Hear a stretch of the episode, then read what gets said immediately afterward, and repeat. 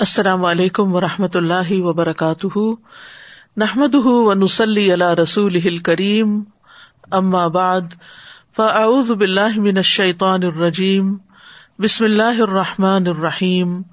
ربش رحلی صدری ویسر علی عمری وحل العقدم السانی یفق قولی۔ ان اللہ یأمر بالعدل والاحسان وایتاء ذی القربى وینہا عن الفحشاء وینہا عن الفحشاء والمنکر والبغی یعظکم لعلکم تذکرون ان اللہ یامر بالعدل والاحسان وایتاء ذی القربى وینہا عن الفحشاء والمنکر والبغی یعظکم لعلکم تذکرون بے شک اللہ عدل اور احسان اور قرابت والے کو دینے کا حکم دیتا ہے اور بے حیائی اور برائی اور سرکشی سے منع کرتا ہے وہ تمہیں نصیحت کرتا ہے تاکہ تم نصیحت حاصل کرو اللہ سبحان تعالیٰ نے ہم سب کو پیدا کیا، وہی ہماری ضروریات اور ہماری کمزوریوں کو بھی جانتا ہے۔ اس نے ہمیں پیدا کر کے یوں ہی نہیں چھوڑ دیا، بلکہ ہماری تمام ضروریات زندگی کا بندوبست فرمایا۔ زندگی کے ہر ہر معاملے میں ہماری رہنمائی کے لیے بہترین اصول دیے۔ ہمیں کیا کرنا چاہیے اور کن باتوں سے رک جانا چاہیے واضح طور پر بتا دیا۔ ایک معاشرے کے اندر، ایک گھر کے اندر کن باتوں سے امن، سکون اور خوشحالی آتی ہے اور کون سی باتیں باہم انتشار پیدا کرتی ہیں؟ اللہ تعالیٰ سے دعا ہے کہ وہ ہمیں اپنے احکامات کو سمجھنے اور ان پر عمل کرنے کی توفیق دے تاکہ ہماری یہ زندگی بھی پرسکون ہو جائے اور آخرت کی زندگی بھی پرسکون ہو۔ آج کی آیت سورت النحل کی آیت نمبر نائنٹی ہے۔ اس آیت میں اللہ سبحان تعالیٰ اپنے بندوں کو حق میں عدل و انصاف اور احسان اور پھر رشتے داروں کو دینے کا حکم دے رہے ہیں۔ اور دوسری طرف تین چیزوں سے منع بھی کر رہے ہیں۔ وہ ہے فوش منکر، برائی اور سرکشی۔ اور پھر آخر میں فرمایا کہ یا حکم لال کم تدک کرون وہ تمہیں نصیحت حاصل کرتا ہے تاکہ تم نصیحت حاصل کرو۔ یعنی یہ بات اس لیے بتائی جا رہی ہے کہ اس پر عمل کرو۔ یہ آیت جو جمعے کے خطبے میں بھی پڑھی جاتی ہے، یہ قرآن مجید کی جامع ترین آیت ہے۔ شتیر بن شکل سے روایت ہے کہ میں نے ابن مسعد رضی اللہ عنہ سے سنا، وہ کہہ رہے تھے کہ قرآن میں سب سے جامع آیت سورت نحل کی یہ آیت ہے، ان اللہ یا امر بلادل احسان اس میں اللہ سبحان تعالیٰ نے تین بھلائیوں اور تین برائیوں کا ذکر کیا ہے۔ تین بھلائیاں، عدل، احسان ایتائے ذیل قربا اور تین برائیاں فحشا منکر اور بغی۔ تین بلائیاں جن کا ذکر کیا گیا ہے، ان میں تمام بنیادی نیکیاں آ جاتی ہیں۔ اور تین برائیاں جن سے منع کیا گیا ہے، یہ انسان کے انفرادی اور اجتماعی معاملات کو بگاڑ کر رکھ دینے والی ہیں۔ حسن بصری کہتے ہیں کہ انہوں نے یہ آخر تک آیت پڑھی، پھر کہا کہ اللہ سبحان تعالیٰ نے تمہارے لیے ایک ہی آیت میں تمام بھلائیوں اور تمام شر کو جمع کر دیا ہے۔ یعنی خیر کے کام بھی بتا دیے ایک ہی آیت میں اور شر کے کام بھی بتا دیے ہیں۔ بس اللہ کی قسم، عدل اور احسان کے الفاظ نے اللہ کی اطاعت کے کسی کام کو نہیں چھوڑا، بلکہ ان سب کو جمع کر دیا ہے۔ اور فحشا اور منکر اور بغی کے الفاظ نے اللہ کی نافرمانی کے کسی کام کو نہیں چھوڑا، بلکہ وہ سب ان میں جمع ہو گئے۔ یعنی اگر کسی بھی برائی پر غور کیا جائے تو وہ ان تین کیٹیگری سے تعلق رکھتی ہوگی۔ قطع کہتے ہیں کوئی ایسا عمل حسن اخلاق میں نہیں جس کو عرب اچھا سمجھتے ہوں۔ اللہ نے اس کو کرنے کا حکم دے دیا۔ اور کوئی ایسی کبھی چیز نہ تھی جس کو عرب جاہلیت سے برا سمجھتے تھے اور اللہ تعالیٰ نے اس سے منع نہ کر دیا ہو۔ تو بہرحال اس آیت میں کرنے کے کام بھی بتا دیے گئے اور نہ کرنے کے کام بھی بتا دیے گئے۔ فرمایا کہ ان اللہ یا امور بے شک اللہ حکم دیتا ہے۔ جب اللہ تعالیٰ کسی چیز کا حکم دیتے ہیں، تو پھر ہمارے لیے لازم ہوتا ہے کہ ہم اس حکم کو مانیں، کیونکہ ہم اللہ پر ایمان رکھتے ہیں، ہم اس کی کتاب پر ایمان رکھتے ہیں۔ تو ایمان رکھنے کا مطلب یہ ہے کہ جو پھر کہا جا رہا ہے، اس کو لے لو۔ تو حکم دیتا ہے کس چیز کا؟ عدل اور احسان کا۔ عدل اور احسان کی تعویل میں علماء کا اختلاف ہے۔ عدل سے مراد انصاف اور احسان سے مراد لوگوں کے ساتھ بھلائی کرنا ہے۔ یہ بھی کہا گیا ہے کہ عدل سے مراد فرائض ادا کرنا اور احسان سے مراد مستحبات کو ادا کرنا۔ یعنی فرض سے زائد چیز، زیادہ نیکی۔ یہ بھی کہا گیا کہ عدل جو ہے وہ فرض ہے اور احسان جو ہے وہ نفل ہے۔ ابن عباس سے مربی ہے کہ عدل سے مراد توحید ہے۔ اور احسان سے مراد فرائض کی ادائیگی ہے۔ اور ابن عباس سے یہ بھی مربی ہے کہ احسان توحید میں اخلاص کو اپنانا ہے۔ مقاتل کہتے ہیں کہ عدل سے مراد توحید ہے اور احسان سے مراد لوگوں سے درگزر کرنا ہے۔ ایک اور قول یہ ہے کہ اللہ افعال میں عدل کرنے کا اور اقوال میں احسان کرنے کا حکم دیتا ہے۔ ابن العربی کہتے ہیں کہ عدل وہ ہے جو اللہ تعالی نے اپنی کتاب میں بیان فرما دیا اور اپنے رسول کی زبانی بتا دیا اور اس کو اپنانے کا حکم دیا۔ عدل بندے اور رب کے درمیان ہوتا ہے، عدل معاملات میں بھی ہوتا ہے، جیسے خرید و فروخت کے معاملے میں، معاہدات میں، تمام معاملات اور معاوضے یہ سب عدل سے ادا کیے جائیں۔ نہ کہ دھوکا دیا جائے کسی کو، نہ کسی کے حق میں کمی اور نہ ظلم کیا جائے۔ احسان یعنی لوگوں کو مال اور بدن اور علم سے فائدہ پہنچانا، یہاں تک کہ جانوروں سے بھی احسان کرنا اس میں شامل ہے۔ یہ تو عدل کا عمومی مفہوم ہے، جہاں تک ابن العربی کا کال ہے۔ تو ان کا کہنا ہے کہ احسان میں، عقائد میں، عبادات، معاملات سب شامل ہے پھر اسی طرح عدل سے مراد حقدار کو اس کا حق دینا ہے۔ اور احسان کا مطلب ہے اضافہ کر کے دینا یعنی دوسرے کو اس کے حق سے زیادہ دینا۔ جو برائی کرے اس کے ساتھ اچھا کرنا، برا کرنے والے کو معاف کر دینا، کاٹنے والے سے ملنا، جڑنا، اور محروم کر دینے والے کو دینا۔ ابن اوینا کہتے ہیں کہ علی رضی اللہ عنہ سے اللہ تعالی کے اس فرمان کے بارے میں جب پوچھا گیا تو انہوں نے کہا، عدل سے مراد انصاف ہے۔ اور احسان سے مراد انصاف سے زیادہ یعنی مہربانی کرنا ہے۔ عدل حکم ہے اور انصاف مستحب ہے۔ عدل سے ہر ایک کو اس کا حق ملتا ہے اور احسان سے باہمی مبت رحمت، تعاون اور تقافل کی فضا قائم ہوتی ہے۔ عدل کی کچھ مزید وضاحت ہم دیکھتے ہیں۔ عدل کا لغوی معنی ہے کمی اور زیادتی کے درمیان میانہ روی اختیار کرنا اور کاموں میں اعتدال کرنا یعنی دو چیزیں ہو گئی یعنی ایک، کمی اور زیادتی کے درمیان میانہ روی اختیار کرنا اور دوسرے، اعتدال اختیار کرنا یعنی زندگی کے تمام معاملات میں اعتدال اختیار کرنا۔ اور اس کے بالمقابل ظلم اور جور ہے یعنی ظلم و زیادتی ہے۔ اصطلاح میں عدل سے مراد چیزوں کو ان کے مقامات اور ان کے اوقات اور ان کی سمتوں اور ان کی مقداروں پر اس طرح استعمال کرنا ہے کہ جس میں نہ زیادتی ہو، نہ کمی ہو، نہ تقدیم ہو، نہ تاخیر ہو۔ یعنی ہر چیز کو گویا اس کی جگہ پر رکھ دینا۔ تو جس عدل کا اللہ تعالیٰ نے حکم دیا ہے، اس میں بندے کا اپنی ذات کے حق میں اور اللہ کے حق میں عدل کرنا شامل ہے۔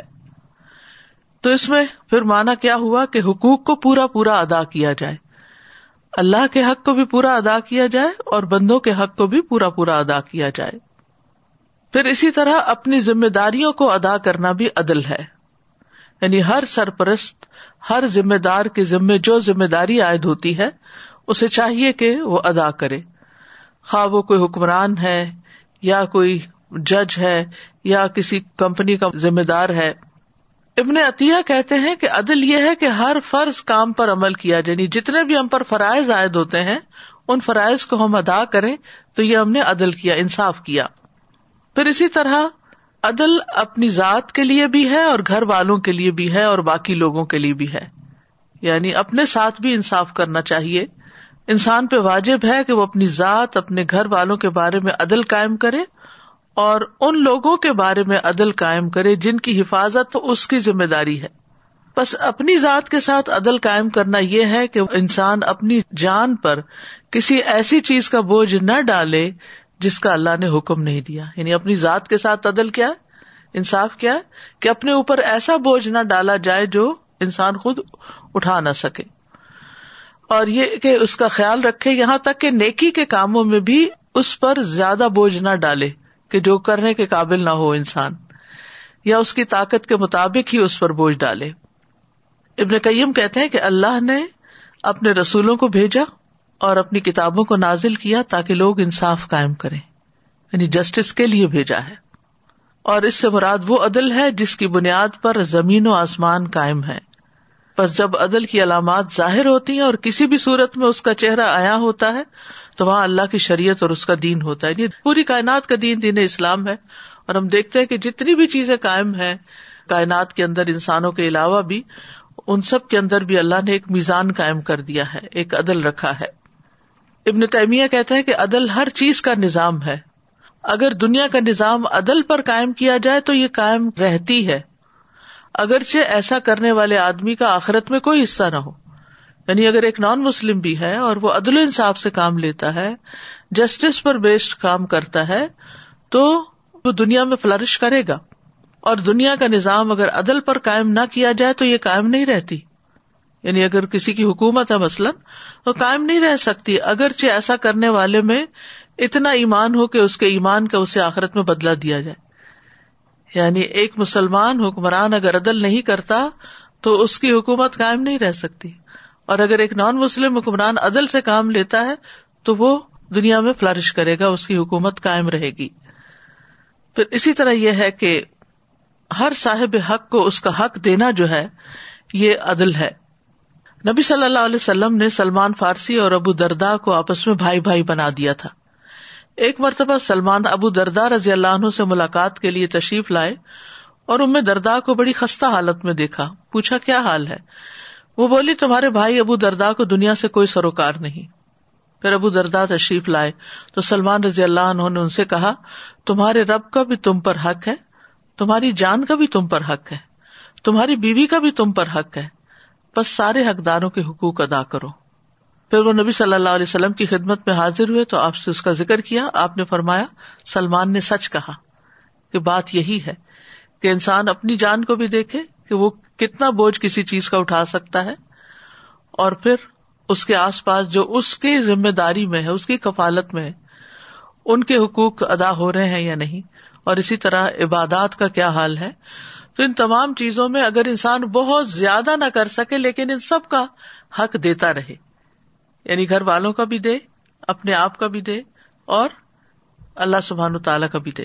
یعنی بازو کا یہ ہوتا ہے نا کہ ایک چیز میں ہم اتنا زیادہ ہو جاتے ہیں اتنی دور تک چلے جاتے ہیں کہ باقیوں کے حق جو ہیں وہ مارے جاتے ہیں۔ حتیٰ کہ ہم اپنے آپ کو بھی بلا دیتے ولا تکون کلین نس اللہ انسا ہوں انفسا ہوں اور بازو کا ہم اللہ کو بھول جاتے ہیں تو اپنے آپ کو بھی بھول جاتے صرف دنیا کے پیچھے بھاگ رہے ہوتے ہیں۔ پھر اسی طرح یہ ہے کہ اپنی اولاد کے درمیان باہم عدل قائم کرنا چاہیے۔ آپ صلی اللہ علیہ وسلم نے فرمایا، اپنی اولاد کے درمیان عدل قائم کرو، اپنی اولاد کے درمیان عدل کرو، اپنی اولاد کے درمیان عدل کرو۔ آپ نے یہ بھی فرمایا، اپنی اولاد کے درمیان عدل کرو جیسا کہ تم پسند کرتے ہو کہ وہ تمہارے ساتھ حسن سلوک کرے۔ تو اس میں اولاد کے ساتھ فیوریٹزم نہیں ہونا چاہیے کہ کسی بچے کو بہت نواز دیں اور کسی بچے کو اگنور کر دیں۔ اولاد کو تحائف دینے میں عدل کرنا چاہیے۔ نبی صلی اللہ علیہ وسلم نے فرمایا، اپنی اولاد کے درمیان توحفہ دینے میں عدل کرو۔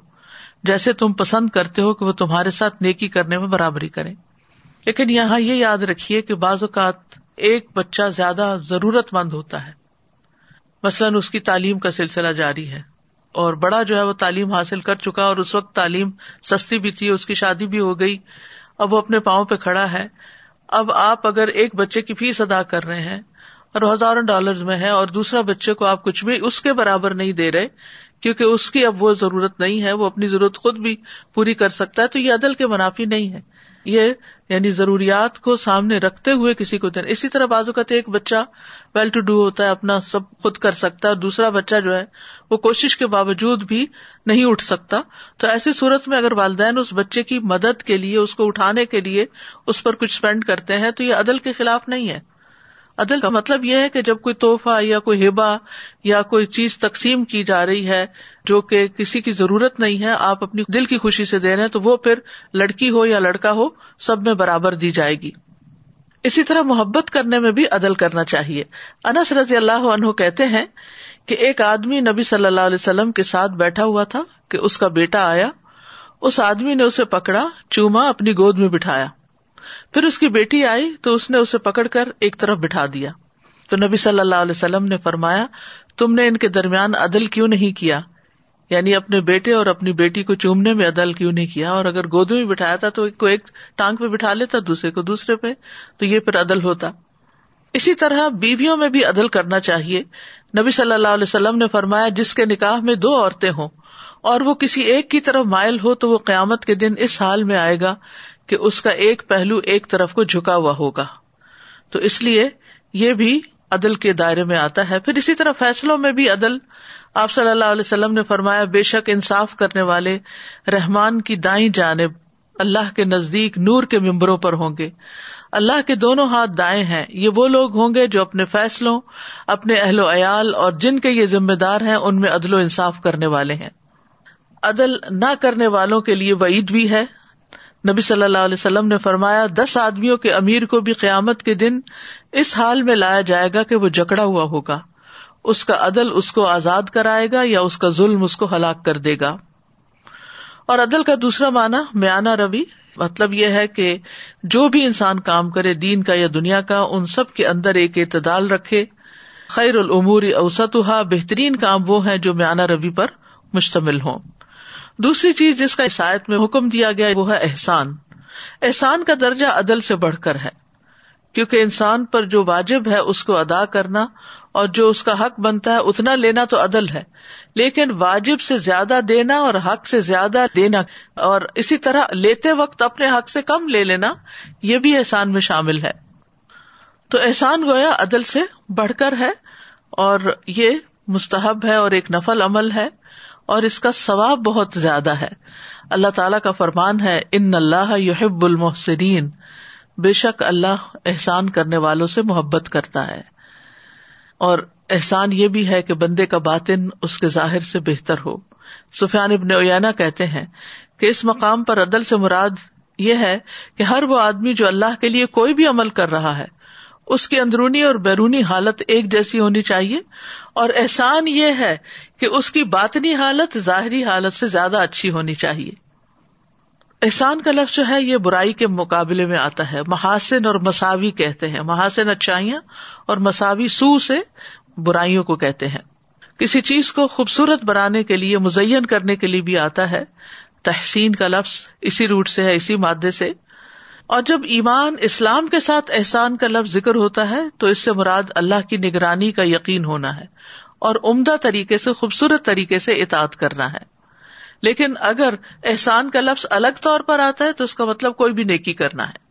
یعنی جس بھی درجے میں انسان اس کو کر سکے، وہ کر لے۔ احسان جو ہے، یہ قابل تعریف اور باعث اجر کام ہے۔ تھانوی کہتے ہیں کہ لفظ احسان کا اطلاق تین چیزوں پر ہوتا ہے۔ نمبر ایک، کسی چیز کا طبیعت اور مزاج کے موافق ہونا۔ نمبر دو، کسی چیز کا اپنے کمال تک پہنچنا۔ اور نمبر تین، کسی چیز کا قابل تعریف ہونا۔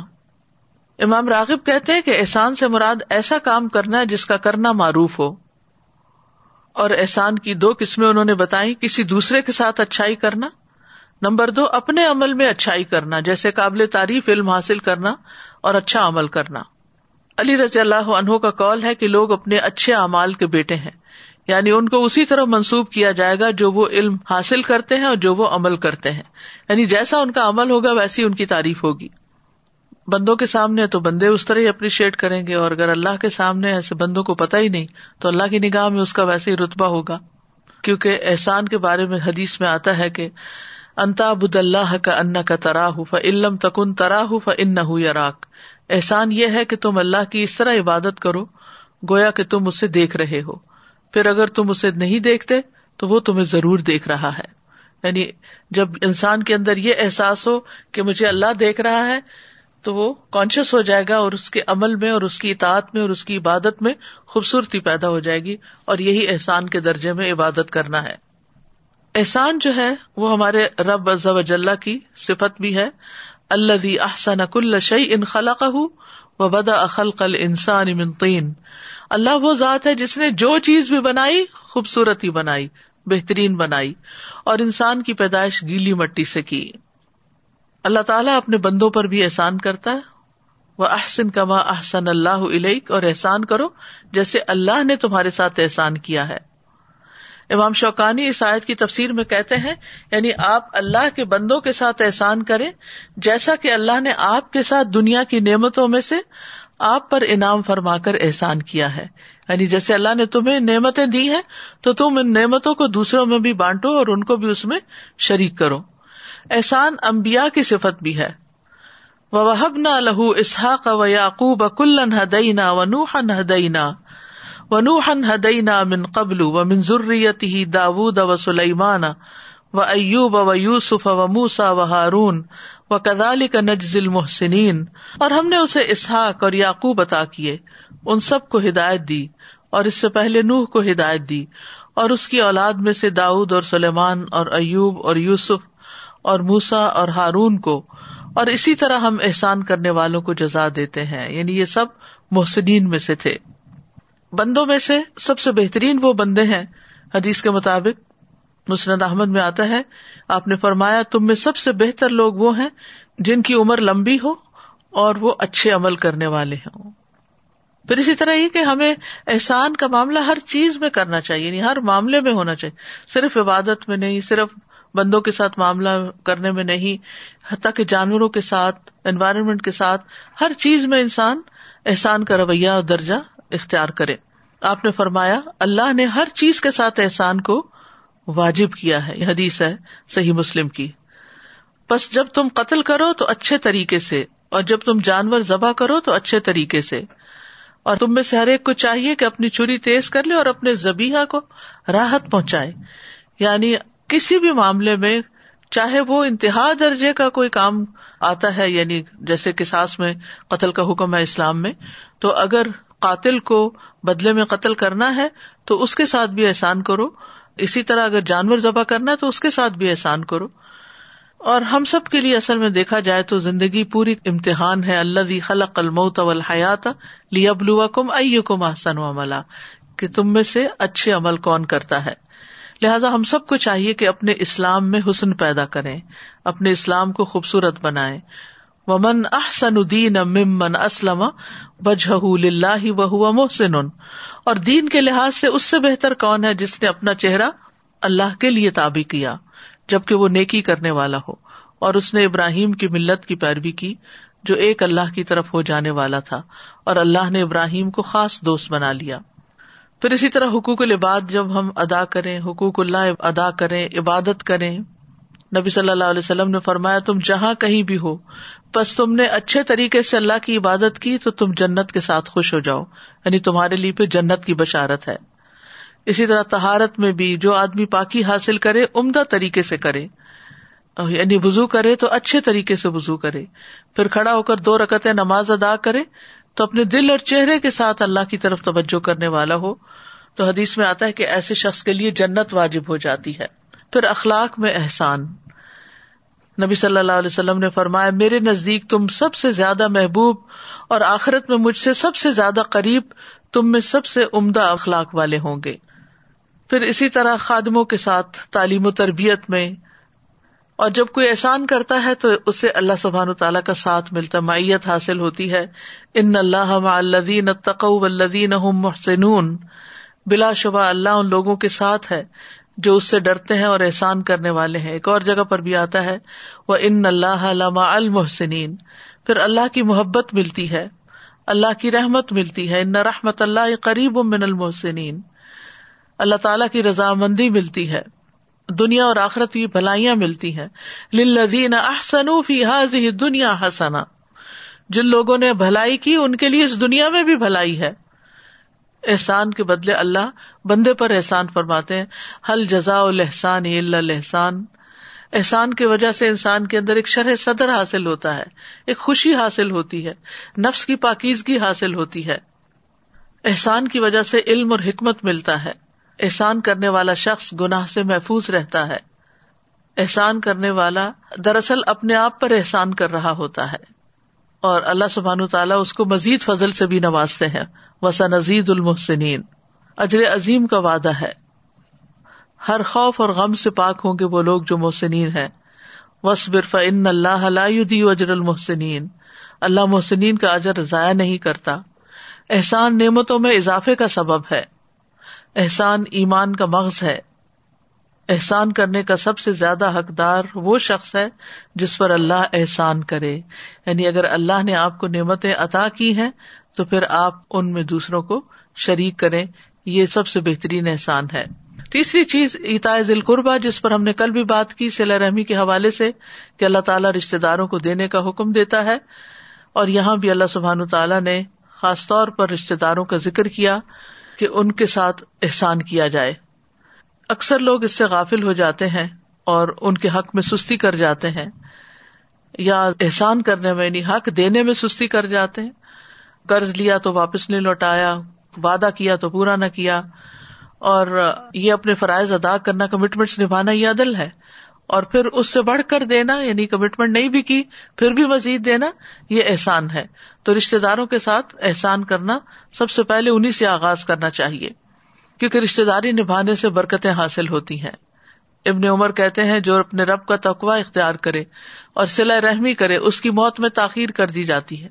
اس کے مال میں اضافہ کر دیا جاتا ہے۔ اس کے گھر والے اس سے محبت کرنے لگتے ہیں۔ اور قیامت کے دن رشتے داروں کے حقوق کا سوال کیا جائے گا۔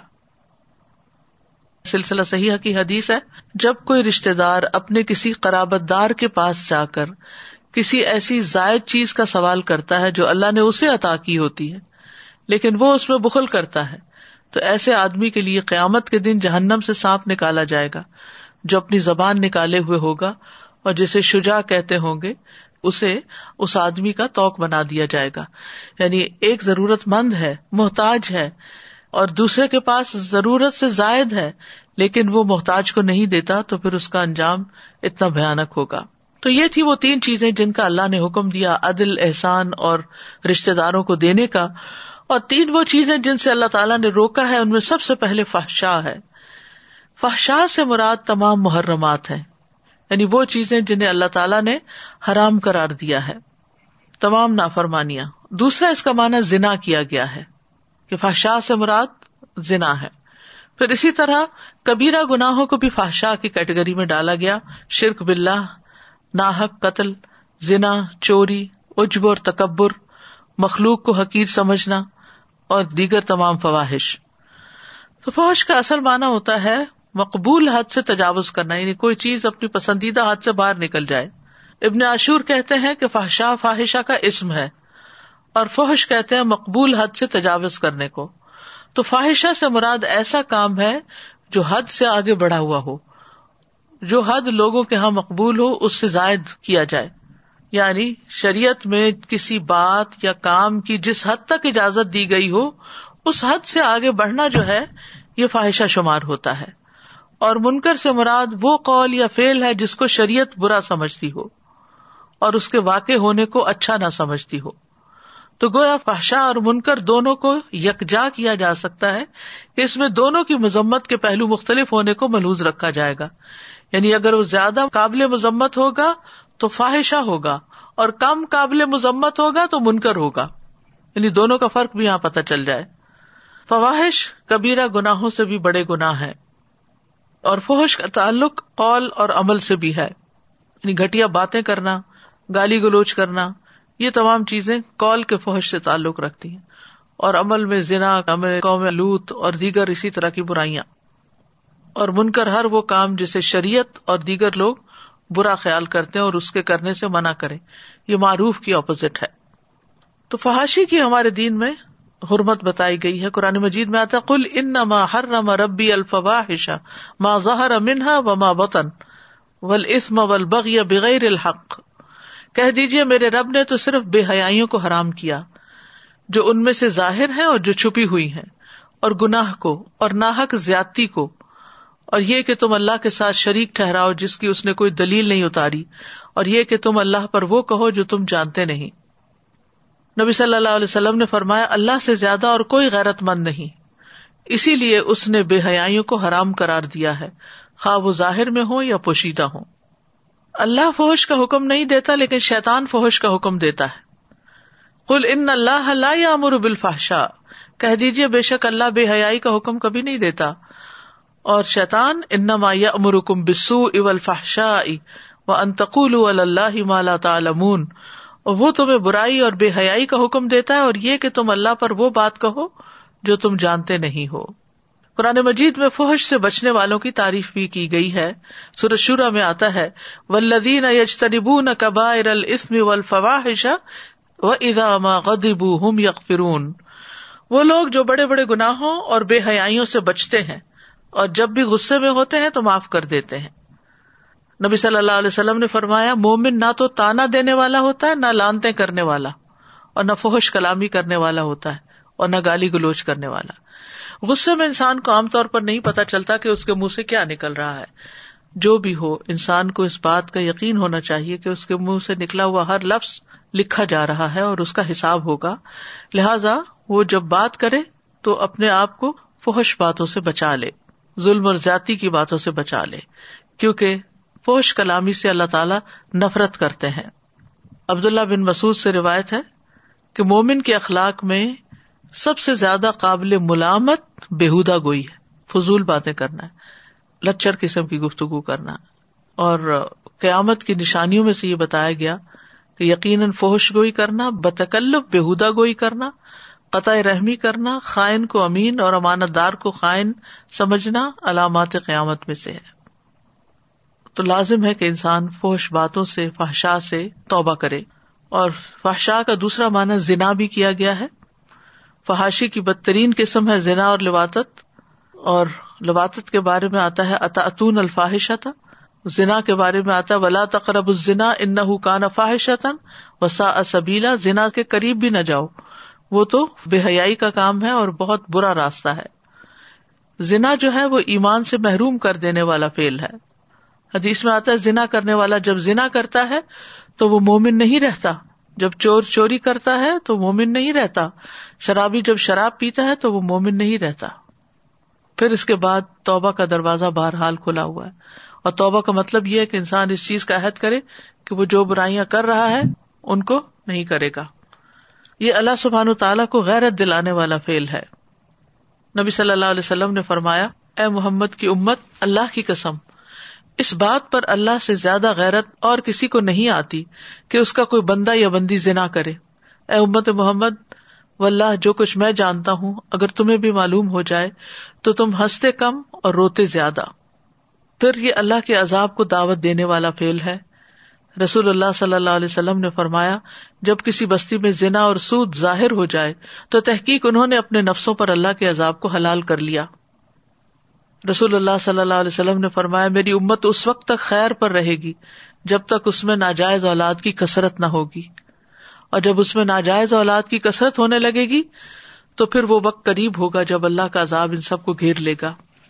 اسی طرح ایک اور موقع پر آپ نے فرمایا، اے عرب کی ہلاکت، اے عرب کی ہلاکت، میں تم سے جس چیز کے بارے میں سب سے زیادہ ڈرتا ہوں، وہ زنا اور مخف شہوت ہے۔ تو اس لیے انسان کو ایسی چیزوں کے قریب بھی نہیں جانا چاہیے۔ اسی لیے آنکھوں، زبان، ہاتھوں اور دل اور شرم گاہ کی حفاظت اور ان چیزوں کے بارے میں الگ الگ تعلیمات دی گئی ہیں۔ زنا کی برزخ کی زندگی میں سزا بھی بتائی گئی ہے۔ صحیح بخاری میں آتا ہے، نبی صلی اللہ علیہ وسلم نے فرمایا، آج رات میں نے ایک خواب دیکھا۔ آپ کو معلوم ہے کہ امبیا کے خواب بھی وہی کی ایک قسم ہوتے ہیں اور سچے ہوتے ہیں۔ کہ دو آدمی میرے پاس آئے، انہوں نے میرے ہاتھ تھام لیے اور وہ مجھے ارض مقدس کی طرف لے گئے، پھر عالم بالا لے گئے۔ ہم آگے بڑھے تو ایک تندور جیسے گڑھے کی طرف چلے۔ جس کا اوپر کا حصہ تو تنگ تھا لیکن نیچے سے خوب کھلا۔ نیچے آگ بھڑک رہی تھی۔ جب آگ کے شعلے بھڑک کر اوپر کو اٹھتے تو اس میں جلنے والے لوگ بھی اوپر آ جاتے۔ اور ایسا معلوم ہوتا کہ اب وہ باہر نکل جائیں گے۔ لیکن جب شعلے دب جاتے تو لوگ بھی نیچے چلے جاتے۔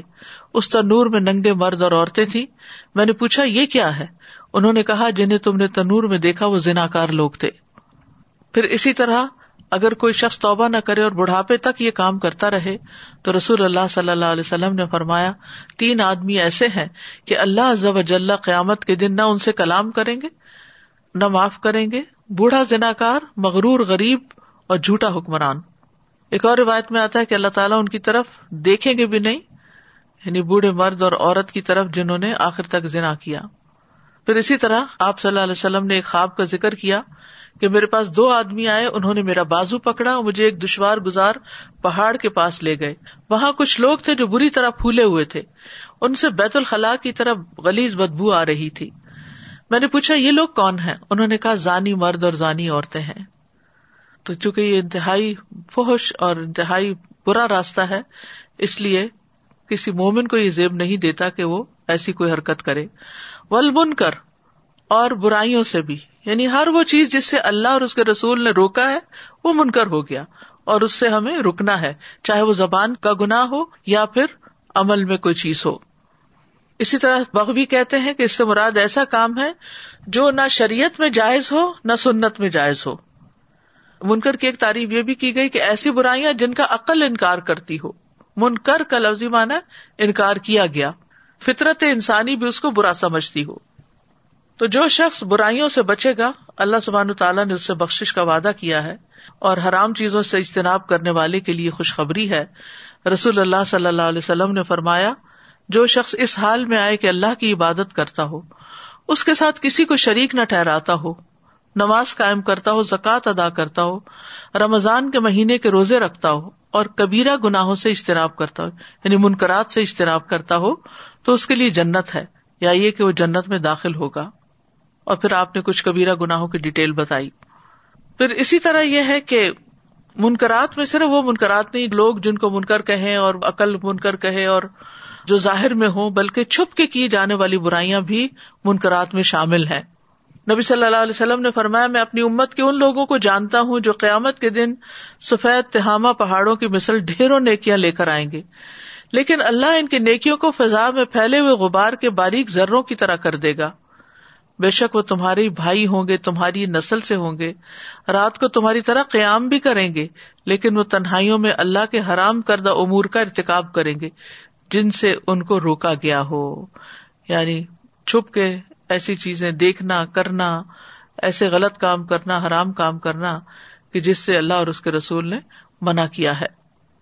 یعنی باہر سے نیک نظر آنا، نیکوں والے کام کرنا، لیکن چھپ چھپ کے مثلاً غیر مرد اور عورت کا آپس میں بے حیائی کی باتیں کرنا یا اسکرین پر ایسے مناظر دیکھنا، چھپی یا کھلی دوستیاں رکھنا، یہ سب چیزیں اس میں آتی ہیں۔ یعنی ان کے اعمال کو اللہ تعالیٰ چاہے کتنے بھی زیادہ ہوں کام اللیل کتنا مشکل کام ہے لیکن غبار بنا کے اڑا دے گا۔ پھر تیسری چیز جس سے بنا کیا گیا، وہ بغی ہے۔ بغی کا لفظ مانا ہوتا ہے ظلم۔ بغا اللہ سے بغین کا مانا ہے اس نے ظلم اور زیادتی کی۔ لغت میں بغی کے دو معنی ہیں بیسیکلی ایک ہے طلب کرنا۔ ظال کما کنہ نبغی، یہ چیز تھی جو ہم تلاش کر رہے تھے۔ اور دوسرا ظلم کے معنوں میں ہے۔ تو یہاں جو ہے، ظلم اور زیادتی کے معنوں میں فساد کے معنوں میں استعمال ہوا ہے اس آیت کے اندر۔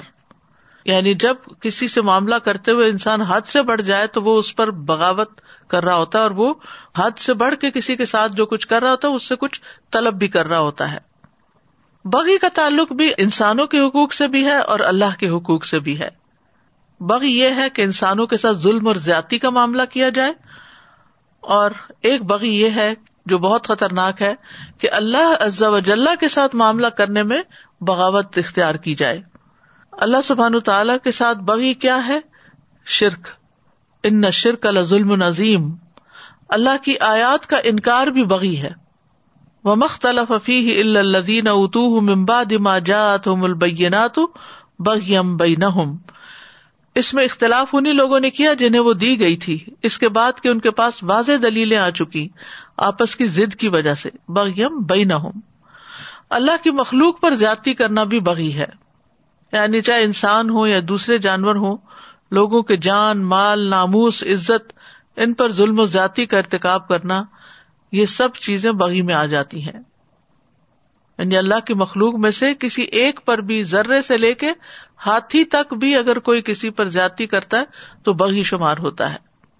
اللہ سبحانہ تعالیٰ نے مسلمان کی جان، مال اور عزت کی حرمت رکھی ہے اور ایک دوسرے پر حرام کی ہے یہ چیزیں۔ ظلم کو بھی حرام کیا ہے۔ نبی صلی اللہ علیہ وسلم نے فرمایا، ہر مسلمان دوسرے مسلمان کا بھائی ہے۔ نہ اس پر ظلم کرتا ہے، نہ اسے رسوا کرتا ہے، نہ اسے حقیر سمجھتا ہے۔ تو زیادتی پھر کیسے کرے گا؟ اگر وہ اس کو اس کا مقام دے۔ کسی مسلمان پر بھی زیادتی کرنا اللہ کی ناراضگی کا باعث بنتا ہے۔ رسول اللہ صلی اللہ علیہ وسلم نے فرمایا، جو جھوٹی قسمیں کھائے، تاکہ کسی کا مال جو اس کے ذمہ واجب ہے، اس کو ہزم کر لے، تو وہ اللہ سے اس حال میں ملے گا کہ اللہ اس پر ناراض ہوگا۔ اسی طرح غیبت چغل خوری یہ سب چیزیں بغی میں شمار ہوتی ہیں اور دوسرے کی عزت پر حملہ آور ہونا ہوتا ہے۔ اسی طرح بعض گنا ایسے ہیں جن کو عام طور پر لوگ چھوٹا سمجھتے ہیں۔ حالانکہ وہ اللہ کے نزدیک بہت بڑے ہوتے ہیں۔ جیسے کسی کی زمین پر قبضہ کر لینا۔ اگر کوئی ایک بالشت بھی قبضہ کرتا ہے تو قیامت کے دن سات زمینوں کا توق اس کے گلے میں ڈالا جائے گا۔ پھر مسلمان کی عزت پامال کرنا، جو کسی کی غیبت وغیرہ کرتا ہے، دنیا میں ذاتی کرتا ہے، تو قیامت کے دن اس کے ساتھ کیا ہوگا؟ انس بن مالک کہتے ہیں کہ رسول اللہ صلی اللہ علیہ وسلم نے فرمایا، جب میرے رب ازا وجاللہ نے مجھے معراج عطا کی، تو میں ایک قوم پر گزرا، ان کے ناخن تانبے کے تھے۔ وہ ناخنوں سے اپنے چہرے اور سینے کھرچ رہے تھے۔ میں نے کہا، یہ لوگ کون ہیں؟ اے جبریل، انہوں نے کہا، یہ وہ لوگ ہیں جو لوگوں کا گوشت کھاتے تھے اور ان کی عزت کے درپے رہتے تھے۔ یعنی جنہوں نے دوسروں کے ساتھ دنیا میں زیادتی کی، وہاں ان کے ساتھ یہ ہوگا۔ پھر اسی طرح کام کروا کے اجرت نہ دینا۔ تو نبی صلی اللہ علیہ وسلم نے فرمایا کہ ان کا مد مقابل قیامت کے دن میں ہوں گا یعنی ان کے مقابلے میں۔ یا حکم لا اللہ کم تزک وہ تمہیں نصیحت کرتا ہے تاکہ تم نصیحت پکڑو۔ کیوں کرتا ہے؟ اصلاح کرنے کے لیے، نقصان سے بچانے کے لیے، تمہارے فائدے کے لیے۔ اور واز وہ کلام ہوتا ہے جس سے دل نرم پڑ جاتے ہیں۔ اور سب سے بڑی چیز عقل مندوں کے لیے جس سے دل نرم ہو وہ اللہ تعالیٰ کے احکامات ہوتے ہیں، اس کے منحیات ہوتے ہیں۔ تو اللہ تعالیٰ سے ہمیں دعا بھی کرنی چاہیے کہ وہ ہمیں اچھے کاموں کی توفیق دے۔ ابو اماما کہتے ہیں، میں تمہارے نبی صلی اللہ علیہ وسلم کی جس فرض یا نفل نماز کے بھی قریب ہوا ہوں، میں نے انہیں ان کلمات سے دعا کرتے ہوئے سنا ہے۔ نہ ان میں اضافہ کرتے ہوئے، نہ کمی کرتے ہوئے۔ اللہ مغفر لی جنوبی و خطایا اللہ ان عشنی وجبرنی وہ دنی لسالح العمال ول اخلاق و ان لا دی لسالح ولا یسرف سید اللہ انتا اے میرے اللہ، میرے گناہوں اور میری خطاؤں کو معاف کر دے۔ اے اللہ، مجھے تندرست کر دے۔ میری کمیاں پوری کر دے۔ اور نیک امال اور اخلاق کی طرف میری رہنمائی فرما دے، کیونکہ ان کی نیکی کی طرف رہنمائی کرنے والا اور ان کی برائی کو دور کرنے والا تیرے سوا کوئی نہیں۔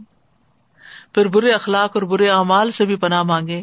اللہ انی اعوذ بک من منکرات الاخلاقی والآمال والاہواء اور اگر کسی پر جاتی ہو جائے تو اس کے لیے بھی دعا کرے۔ پھر ظاہری اور باطنی برائیوں اور بے حیاں سے بچنے کی دعا کرے۔ ربنا اسلح بیننا وح دنا سب الاسلام و نجنا من ظلمات النور وصرف ان الفواہشا ما ظہر منہا و ما بطن۔ اور کرنے کے کام کیا ہیں؟ کہ جن کے ہم ذمہ دار ہیں، ان کے درمیان عدل و انصاف کو قائم کریں۔ خواہ وہ چھوٹے بہن بھائی ہوں یا اولاد ہو۔ اولاد کے درمیان تحفے تحائف دینے میں عدل کو محلوز رکھے زندگی کے ہر معاملے میں احسان کا رویہ اختیار کرے اگرچہ گھر کے کام کاجی کیوں نہ ہو۔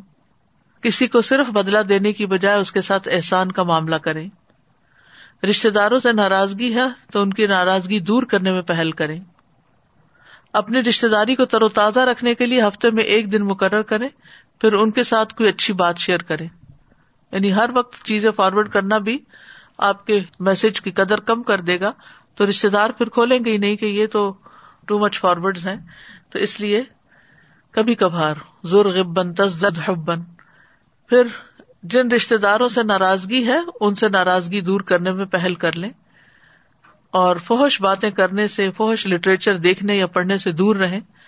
اس کی بجائے اچھی کتابیں پڑھیں، قرآن کی تلاوت کریں، ذکر ازکار کریں۔ منکرات سے بچے جہاں منکر نظر آئے، اسے ہاتھ سے بدلنے کی کوشش کرے ورنہ زبان سے نہیں تو کم از کم دل میں ضرور برا جانے۔ اللہ کی نصیحتوں کو قبول کرے اور ان پر بھرپور عمل کی کوشش کرے اللہ تعالیٰ ہم سب کا حامی و ناصر ہو۔ و آخر داوانا ان الحمد اللہ رب العالمین۔ سبحان اللہ و بحمد کا اشد اللہ اللہ اللہ انتا استخر کا و اطوب السلام علیکم و رحمۃ اللہ وبرکاتہ۔